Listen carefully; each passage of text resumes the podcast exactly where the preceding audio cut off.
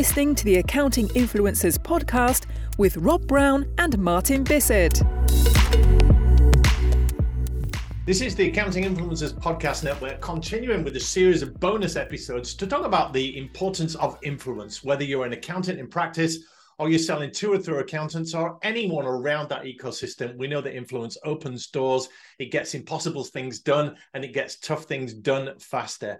Everyone is out to increase their influence because it gives them authority, it gives them a voice. We're continuing with our series. I'm here with Martin Bissett. I am Rob Brown. Today, we are looking at assets. And Martin, if you've got any kind of intellectual property or body of work, then you've got assets that give you credibility and authority. Why is this important for influence? And this is probably the most important one of, of them all so far, Rob, because this is the one that people find hardest to do. It takes discipline. Mm. You know, this assets is really about discipline, about knowing your stuff and being able to translate it into many different forms of media, whether you're making videos, writing books, writing articles, or something else altogether, creating content digitally otherwise. And, you know, if I had a pound, Rob, for every time somebody told me they were going to definitely, absolutely write a book one day, I'd have 12 pounds.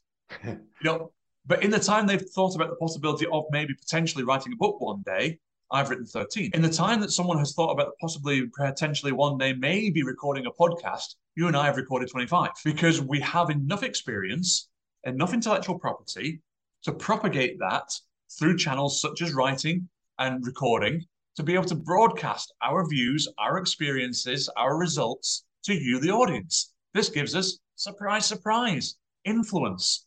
And so, whether your assets are in digital form, whether they are analog, physical form, it really doesn't matter. It matters that you create it on two different levels. The first stage is to just have a collection of them, to be able to show that you have been published many times, to be able to show that you have got a lot of thoughts to share with people and you aren't a one trick pony. The second level, which is for a higher end of your career, is for people to actually scrutinize those and to be able to be challenged on them and to defend your position. Because most of us don't read what people put out. So we simply look at the stuff you've got and go, well, they've written a lot, so they must be authoritative. If we ever actually read it, it might be garbage. So you've got to be ready at the second stage that when someone does finally pick up your book and starts to read it seriously, someone finally does watch one of your training videos right the way through to the end, that your content's actually worth them doing that for. And this, when they find this bit out, is when you increase in influence. Yeah, so this is intellectual property. Your brand can be an asset, definitely. Your, your, personal brand or your corporate brand.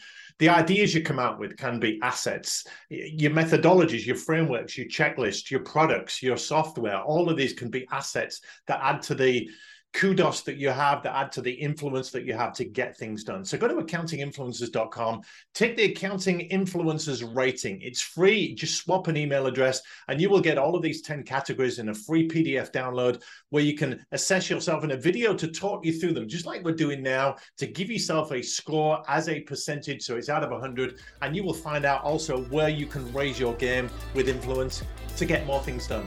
And in our next audio, we're going to talk about the importance of status in building your influence.